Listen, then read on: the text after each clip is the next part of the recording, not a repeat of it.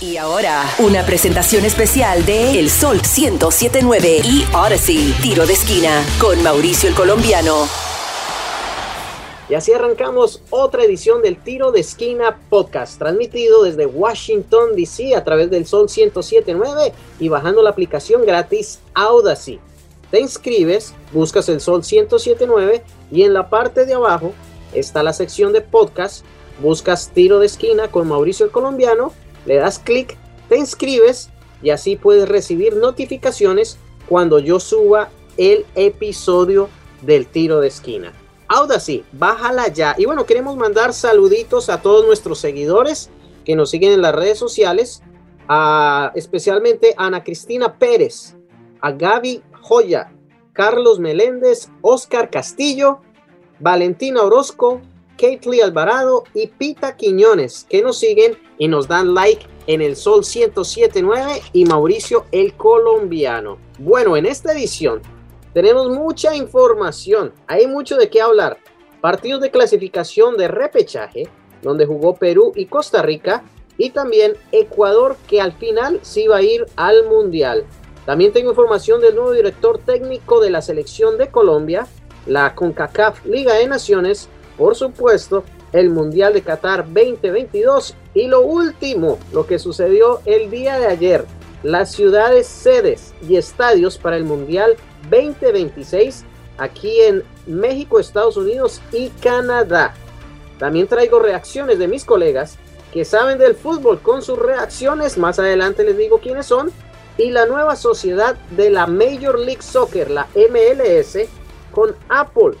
Así que pendientes porque también traigo reacciones del entrenador del DC United, Chad Aston, sobre el Orejas, Edison Flores y también el jugador australiano del DC United, Brad Smith, que estuvimos en rueda de prensa para el juego de este sábado que reanuda la MLS después del International Break. Se enfrentarán al Chicago Fire. Así que arranquemos. Déjame ver con qué comenzamos. Con Ecuador, que es la noticia medio más importante. Ecuador, como sabíamos, estaba siendo demandado por Chile. ¿Por qué?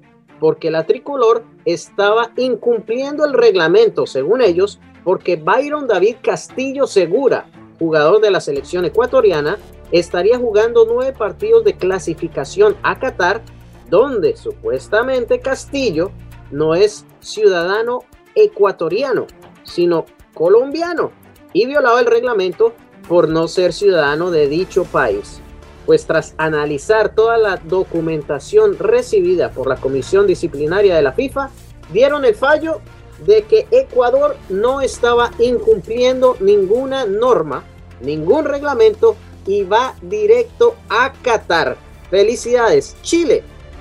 La parte demandante tendría 10 días hábiles para apelar la decisión de la FIFA que se cumpliría este lunes 20 de junio. Y el reglamento dice, pongan atención, un jugador puede ser convocado a la selección de fútbol de su país si es ciudadano nacido en la nación o si le ha sido otorgada la ciudadanía por medio de papeles por el gobierno o también si es hijo de ciudadanos de ambos padres o ya sea del papá o ya sea de la mamá o que haya residido en dicho país por bastante tiempo. Así que Byron pasó la prueba porque él es ecuatoriano y Chile perdió el caso, ya que las autoridades pertinentes aclararon que Byron es ciudadano de Ecuador.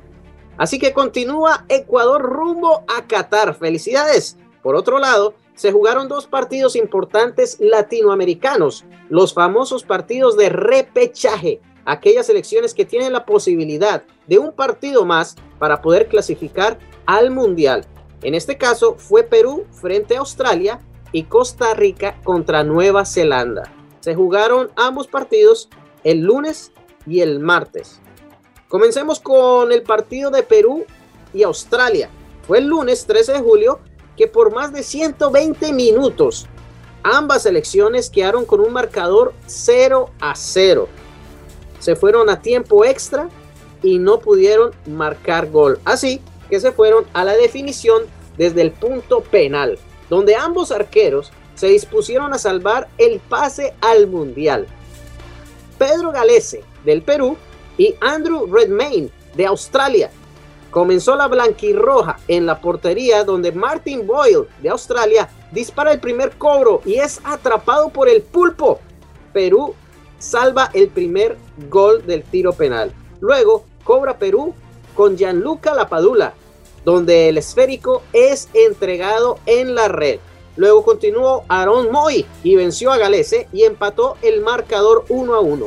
Segundo para Perú, Alexander Callens o Callens, que anotó muy preciso en la portería de Redmayne, que se movía con toda la emoción por toda la cancha, o más bien bailaba en la línea de la portería, así para allá, para acá, bailaba el arquero. Y bueno, ¿qué pasó?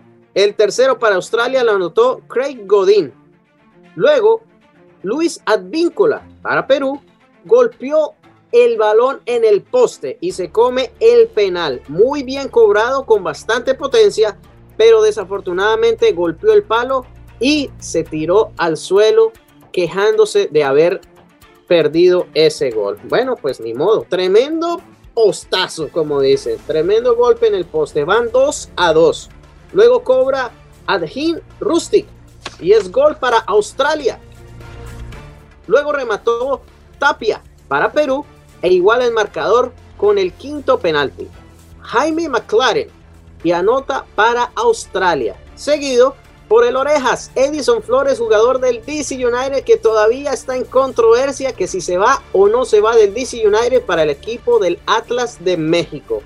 Edison Flores anotó el gol y van 4 a 4. Luego, Our Maville marca el quinto para Australia y una vez más bailando y saltando el arquero de Australia, esperaba el cobro decisivo de Alex Varela, quien remata para Perú, pero Andrew ataja el balón y así le dio el pase a Qatar, 5 goles a 4 en tiros penaltis desde los 12 pasos y Australia eliminó a Perú. Ay, ay, ay. Llegando a su participación número 6 en un mundial. Australia jugó en los últimos cuatro mundiales, quedándose en la primera ronda de fase de grupos. Su mejor participación fue octavos de final.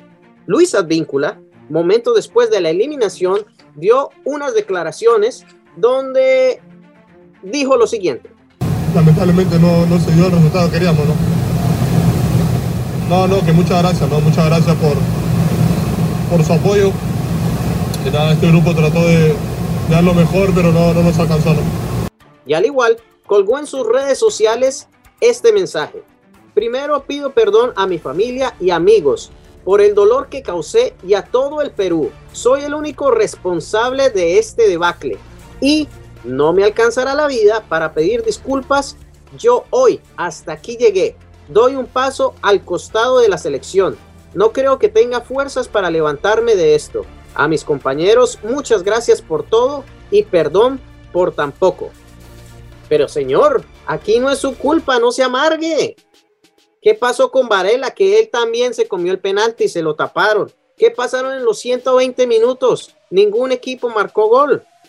El juego no fue culpa suya. La pérdida no fue culpa suya.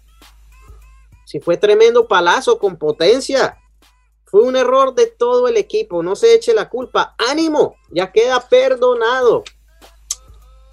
Pero bueno, ahora pasemos para el día martes. Qué lástima, lástima. Para el día martes 14, donde Costa Rica jugó contra Nueva Zelanda el partido de repechaje en Dahi, Qatar, en el Amham Bin Ali Stadium, el mismo estadio donde jugó el día anterior Perú contra Australia. Arrancó el encuentro donde nomás dando el pitazo inicial sale la pelota del terreno de juego y hay un saque lateral. Los narradores del partido todavía ajustándose al comienzo del partido cuando Joel Campbell en el minuto número 3 vence al arquero Oliver Sail y Costa Rica quedó desde el comienzo del partido con un gol por encima y el gol para proteger y el pase al mundial. Se mantuvieron así durante todo el encuentro y Nueva Zelanda dominó el partido, 67% de dominio del balón, con 15 disparos y 4 al arco. Pero al final, el que mete gol es el que gana. Así que Costa Rica clasificó al Mundial de Qatar venciendo a Nueva Zelanda 1 a 0. Y después de la victoria, el jugador de Costa Rica, Oscar Duarte, dio estas declaraciones. Agradecidos primero por toda, con toda la gente que, estuvo en las calles esperándonos. Se nos recordó un poco a lo del 2014 cuando, cuando llegamos. La verdad que son momentos para disfrutarlos, para recordarlos siempre. Yo creo que también estamos haciendo historia, yo creo que, que también es un premio para todos los jóvenes que se han esforzado. Hemos visto cómo han cómo han terminado jugando la eliminatoria en un momento complicado, el cuerpo técnico también que, que ha sabido manejar eso. Yo creo que, que, es momento de disfrutarlo, de pasarla bien, de, disfrutar este momento y bueno, los que tenemos más, pues eh, seguir haciendo historia, que es lo más bonito. Esta sería su sexta participación de Costa Rica en una Copa Mundial, donde su mejor participación fue en Brasil 2014, donde llegaron a cuartos de final. Felicidades una vez más a todos los ticos por esta clasificación. Y bueno, hablando del Mundial, estos son los grupos que están para Qatar 2022. En el grupo A, Qatar, Ecuador, Senegal y Holanda. En el grupo B, Inglaterra, Irán, Estados Unidos y Gales. En el grupo C, Argentina, Arabia Saudita, México y Polonia. Grupo D, Francia, Australia, Dinamarca y Túnez. En el grupo E, España, Costa Rica, Alemania y Japón. En el grupo F, Bélgica, Canadá, Marruecos y Croacia. Por el grupo G, Brasil, Serbia, Suiza y Camerún. Y terminando con el grupo H, Portugal, Ghana, Uruguay y Corea del Sur. Seis países latinoamericanos también está Estados Unidos y España representando. Así que felicidades a todas nuestras naciones que están en el Mundial. Y bueno, lo sentimos por aquellos que no pudimos llegar a Qatar 2022. Ahora rápidamente, como lo anuncié en el podcast anterior, la selección colombiana de fútbol ya tiene nuevo director técnico y asistente. Bienvenido al argentino Néstor Lorenzo, exjugador de fútbol, subcampeón de la selección Argentina en Italia 90, asistente técnico en Argentina, México y Colombia y recientemente director técnico del FBC Melgar de Perú. Así que bienvenido el profe Lorenzo a la selección colombiana de fútbol y el asistente de Lorenzo es el colombiano exjugador Luis Amaranto Perea Mosquera. También jugó con la selección de Colombia en el Independiente Medellín, en el Boca Juniors de Argentina en el Atlético de Madrid de España y en el Cruz Azul de México. Su carrera de asistente técnico comenzó con el juvenil del Atlético de Madrid, luego se fue al Club de Leones de Colombia y recientemente el Atlético Junior de Barranquilla. Así que bienvenido también Amaranto a la selección Colombia. Ahora pasemos a las sedes del Mundial FIFA 2026, aquí en México, Estados Unidos y Canadá donde se dio a conocer el día jueves las ciudades y los estadios para la Copa Mundial 26. Y en la lista estaba Baltimore y Washington, D.C. hasta la mañana. Más adelante te traigo las reacciones de mis invitados, Chepe el caballito de las yeguas, Juan el Poderoso y Mario Amaya del Tiempo Latino. Ellos nos traen sus reacciones sobre lo sucedido el día de ayer con las sedes de la FIFA 2026. Pero bueno, en la tarde la FIFA anunció sus 16 sedes, 11 de ellas en territorio estadounidense, 3 en México y 2 en Canadá. Comencemos. En Seattle, Washington, el Lumen Field. En San Francisco, el Levis Stadium. En Los Ángeles, California, el Sophie Stadium. En Kansas City, Missouri, el Arrowhead Stadium. Dallas, Texas, ATT Stadium. Atlanta, Georgia, Mercedes-Benz Stadium. Houston, Texas, NRG Stadium. Boston, Massachusetts, Gillette Stadium. En Filadelfia, Pensilvania, el Lincoln Financial Field. En Miami, Florida, el Hard Rock Stadium. Y en Nueva York, New Jersey, el MetLife Stadium. Por el lado de México, el Estadio Azteca en la Ciudad de México, en Monterrey, Nuevo León, el Estadio BBVA y en Guadalajara, Jalisco, el Estadio Akron. Y por el lado de Canadá, el Vancouver BC, British Columbia, el BC Place y en Toronto, Ontario, el BMO Field. En la lista, como lo dijimos, estaba el estadio MIT Bank de Baltimore, donde juegan los Ravens. Y la sede de los fanáticos sería en Washington, D.C. para hacer festival, poner pantalla gigante y todo lo, lo, que tiene que ser con la fanaticada en el Washington, en el Mall de Washington. Pero ¿qué pasó? Quedaron excluidos, quedamos excluidos. El DMV no está en el Mundial 2026. Según Pita Quiñones, que nos comentó en Facebook, el estadio del Audi Field es muy pequeño para este campeonato. DC tiene costos muy altos y poco transporte en la noche. Tienes mucha razón. Gracias por tu comentario, Pita Quiñones, a través de Facebook, arroba el sol 1079 y Mauricio el colombiano. Pues yo opino lo mismo, los estadios de DC no están adecuados para el torneo mundial, el RFK se está cayendo, el FedEx Field no está adecuado para un torneo de fútbol y el Audi Field no tiene la capacidad suficiente para una Copa Mundial. Y el Nats Park, donde se juega el béisbol, pues no está adecuado para jugar fútbol. ¿Qué opinas tú, Chepe? Tú que sabes de los deportes, todos los días Chepe y sus pelotas, y siempre estás en la jugada. Cuéntanos tu versión, Chepe. Gracias, Mauricio. Y directo al punto, mi gente. Estoy súper confundido. Cuando se ven dónde van a ser, dónde va a ser el mundial y usted empieza a ver los estadios y no está un estadio como FedEx Field o el MT Bank, yo personalmente, viviendo más de 27 años aquí, me quedo confundido, ¿ok? Le voy a decir por qué. Ok. Si el Azteca tiene una capacidad para más de 87 mil personas, ¿ok? El FedEx Field no se queda atrás. Tiene 82 mil, uh, la capacidad para 82 mil personas. ¿Cuál es la diferencia? 5 mil personas. El MNT, más de 71 mil personas. Ok, está bien. Yo no veo la gran diferencia, está bien. Pero ahora, otros estadios donde tienen hasta la capacidad menos. Eso es lo que no entiendo yo. ¿Por qué no aquí en Baltimore? ¿Por qué no aquí en Washington, D.C.? ¿Por qué? No entiendo. Yo personalmente pienso que siempre hay mano negra. ¿Qué es lo que está pasando ahorita con el expresidente de la FIFA?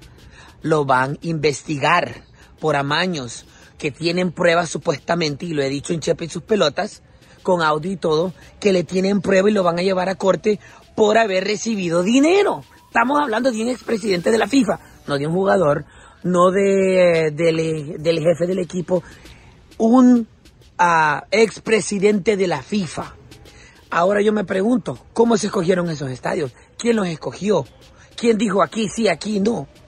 Tengo tantas preguntas en este momento porque yo me confundo en el momento que no va a haber un partido del Mundial en el FedEx Field o en MT Bank. Simple, fácil. ¿Qué está pasando? No me gusta. Amaños, no sé. Mano negra, no tengo las pruebas, pero está demasiado claro. Estadios que tienen que, hasta que 70 mil, 65 mil de capacidad, sí van a haber partidos ahí, pero no donde hay 82 mil para capacidad como en el FedEx Field o 71 mil como en, um, en el MT Bank. Eso no me gusta a mí.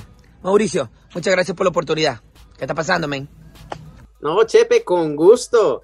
¿Qué estará pasando? No lo sé. Estoy igual que tú, consternado. Pero bueno, escuchen a Chepe todos los días a las 7 y 40 de la mañana en Chepe y sus pelotas en el meneo a través del Sol 107.9. Pero bueno, yo también quiero escuchar de un conocedor de los deportes, analista y comentador del fútbol americano, Juan el Poderoso Romero. ¿Qué pasó con Beamer y DC, Juan? ¡Qué desilusión! Coméntanos. Gracias, Mao. De verdad es algo muy lamentable que Washington no sea seleccionado junto con Baltimore eh, como lugar para los partidos del Mundial 2026. Eh, pero es algo que tal vez podíamos ya haber esperado porque Sabíamos que en Washington no ha habido muchos avances en construir un estadio nuevo para el equipo del fútbol americano de los Commanders y Audi Field es muy pequeño y FedEx Field del actual estadio de Washington eh, de los Commanders eh, la cancha es muy angosta. No, no es algo eh, reglamentario para hacer partidos del mundial así que sí triste que Washington no, no fue seleccionado no va a haber mundial aquí en el 2026 va a tocar manejar a otras de las ciudades más cercanas como Filadelfia, New York o Boston. O si quieres ir a pariciar en Miami también, podemos ir a Miami también, Mao. ¿Qué tú crees? Ay, Juan, claro que vamos a ir a ver los partidos, sea aquí en Filadelfia, en Miami, pero no hay duda de que vamos a algún partido, vamos a ver un partido del Mundial. Escucha a Juan el Poderoso todos los domingos a las 6 de la tarde en Bachata Manía, bajando nuestra aplicación también, Audacy. Y bueno, cerremos este segmento con nuestro colega y amigo Mario Amaya, escritor de deportes para el Tiempo Latino y co-host del podcast de Bad Hombres FC, hablando sobre el fútbol. Mario, entonces, ¿nos quedamos sin mundial aquí en el área del DMV? Gracias, Mauricio. No hay mundial en el DMV. Desafortunadamente, Washington y Baltimore no fueron elegidas como sede, como sede para albergar partidos de la Copa del Mundo en el 2026. Y a mí en lo personal me entristece porque no vamos a tener la oportunidad de vivir esa fiesta que es un mundial y todo lo que viene a su alrededor aquí en el área metropolitana de Washington, especialmente en, un, en una ciudad donde se respira, se vive y se practica bastante el fútbol. Como dato curioso, Washington, D.C. es la cuarta ciudad capital en un país sede de una Copa del Mundo que no va a albergar partidos de la Copa del Mundo. Los otros tres han sido Estocolmo para Suecia en 1958, Bonn para el Mundial de 1974 que se celebró en Alemania Occidental y Tokio, que no fue elegida como sede para el Mundial de Corea-Japón 2002. Muy interesante esa nota, mira, una sede sin la capital de la nación como host. Hmm, así como dijo Chepe, ¿habrá mano negra? No sé, pero bueno, escucha a Mario Amaya en su podcast de Bad Hombres FC hablando del fútbol. No lo puedes perder. Y también búscalo en el tiempo latino con todo sobre los deportes. Gracias muchachos por su ayuda en el podcast y estaremos hablando muy pronto, claro que sí. Y bueno, vamos a ver qué sucede en este mundial aquí en América del Norte, México, Estados Unidos y Canadá 2026. Comparte y suscríbete al podcast en la aplicación Audacy. Busca el Sol 1079 y vete hasta abajo donde están los podcasts y le das tiro de esquina a Mauricio el colombiano y te suscribes. Facilito. Ahora pasemos a la CONCACAF Liga de Naciones, donde fue el martes México empató en el último minuto contra Jamaica 1 a 1. Al igual que Estados Unidos jugó contra El Salvador en el estadio Cuscatlán, donde empataron también en el último minuto. Iba ganando El Salvador, pero en terreno lodoso y bajo la lluvia empataron en el último minuto 1 a 1. Se estaban quejando de que muy lodoso la cancha, pero bueno, al final quedaron empatados. Muy bien por El Salvador. Y bueno, terminemos con la MLS, la Major League Soccer, donde firmó contrato con Apple para transmitir todos los partidos de la liga en todo el mundo por 10 años consecutivos, comenzando en el 2023. Así que cada partido de la MLS y del DC United lo podrás ver en Apple TV suscribiéndote pero en cualquier parte del mundo, sin distracciones, sin interrupciones y todos los partidos. El DC United estará incluyendo la membresía a Apple TV cuando tú compras los tickets anuales. Para todos los fanáticos que tienen su membresía, estará incluida la de Apple TV. Así que no se va a poder perder ningún partido de DC United. Y bueno, hablando del Black and Red, este sábado se enfrentarán al Chicago Fire regresa a la MLS, donde tuve la oportunidad en rueda de prensa hablar con el entrenador técnico Chad Ashton y le pregunté sobre los rumores de Edison Flores partiendo del DC United al Atlas de México. Y también hablé con el jugador australiano Brad Smith y esto fue lo que sucedió. Escuchemos.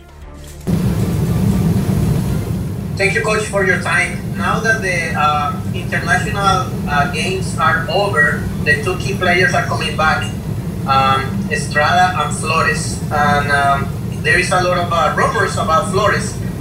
Do you have anything to comment about that? No, those are probably questions you should ask uh, Dave Casper and Lucy Rushton about. No, esas preguntas se las deberías hacer a Dave Casper y a Lucy Ruston. Wow, ellos son los dueños del equipo. Sin comentarios, o sea que todavía no dicen nada de orejas aquí en el DC United. Esperemos a ver qué sucede con Edison Flores en estos próximos días. También le pregunté a Brad Smith sobre el entrenamiento de este próximo sábado, eh, que estuvieron en el break internacional. Tuvieron mucho tiempo para practicar. El DC United está en la parte baja de la tabla y esto fue lo que él me dijo. Brendan, thank you for your time. Um, now that the international break is over and uh, you have time to to train, what is the mentality that uh, the coach is telling you guys to come up with the following games to move up on the uh, on the table? Because right now it's not in a good position. So, what is the mentality that you guys are bringing this Saturday? Yeah, it was. Um, it's obviously not nice to to go into a break with a with a result like the one we had. Um, it wasn't it wasn't a good performance from from the guys, and that's probably the first performance in a while that we haven't really played well. You know, we've, had good performance before that, and no es bueno irnos al break. En el último resultado no tuvimos muy buena actuación y es la primera vez que no hemos jugado bien. Es difícil ir a una pausa en un periodo largo. Y pienso, en ese partido no nos fue bien. Some of them haven't gone away and some of them have, but that one wasn't wasn't great. And going into a break, you know, it's it's hard to because you have such a long period uh, thinking about that game. But I think most of the guys stayed here in the national break, so we were able to get a good good training week. It was um, like like I said, everyone was here, and it was it was um, a good week, and you know, to push push towards a a very important game in, in Chicago this weekend. So, yeah, it was a good week. Um, we've been working hard. Uh, the, the weather's getting getting a lot hotter, so um, yeah, we've been working hard and we're ready to go. Y creo que casi todos los chicos se quedaron aquí por el break internacional, así que pudimos entrenar. Todos estábamos aquí, tuvimos una buena semana para empujar a este nuevo partido, a este juego muy importante este fin de semana. Una buena semana trabajando duro. El clima ahorita se está poniendo más fuerte, pero estamos trabajando y estamos listos a jugar. El DC United estará jugando este próximo sábado. Está en la penúltima casilla de la tabla y se enfrentará al Chicago Fire a las 7 y 30 de la noche. Suerte muchachos, vamos United. Y bueno, gracias por tu sintonía. Hasta aquí llega este podcast. Mucha información importante. No te olvides suscribirte y compartir el podcast. Nos escuchamos en una próxima oportunidad y que Dios los bendiga. Chao, chao. Tiro de esquina con Mauricio el Colombiano en exclusivo por el Sol 1079 desde Washington, D.C. y en toda la nación por la aplicación Odyssey.